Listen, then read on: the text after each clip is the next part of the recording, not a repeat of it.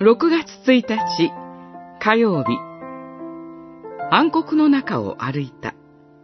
呼ぶ記29章。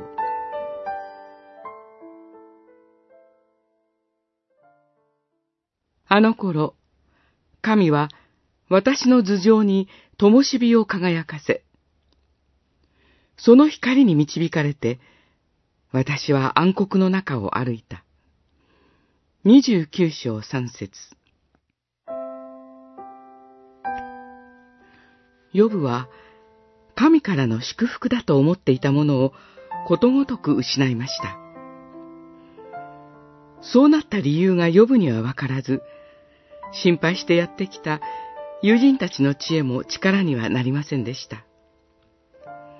解決の糸口を見つけることができない中、ヨブは幸せだった頃を思い返します。かつて、ヨブは弱く貧しい人々を助け、慰めていました。ヨブの行いは素晴らしく、神のご創造の目的に合致するものでした。ヨブ自身も誇らしく思っていたのです。しかし、そんな過去をただ振り返り、あの頃に戻りたいと願うだけでは、単なる現実逃避になりかねず、苦しみのただ中では何の力にもならないでしょう。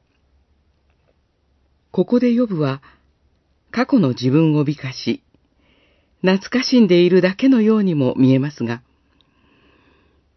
あの頃、その光に導かれて、私は暗黒の中を歩いた、と言っています。暗黒の中で、神の御手に導かれて歩んだことに心を向けているのです。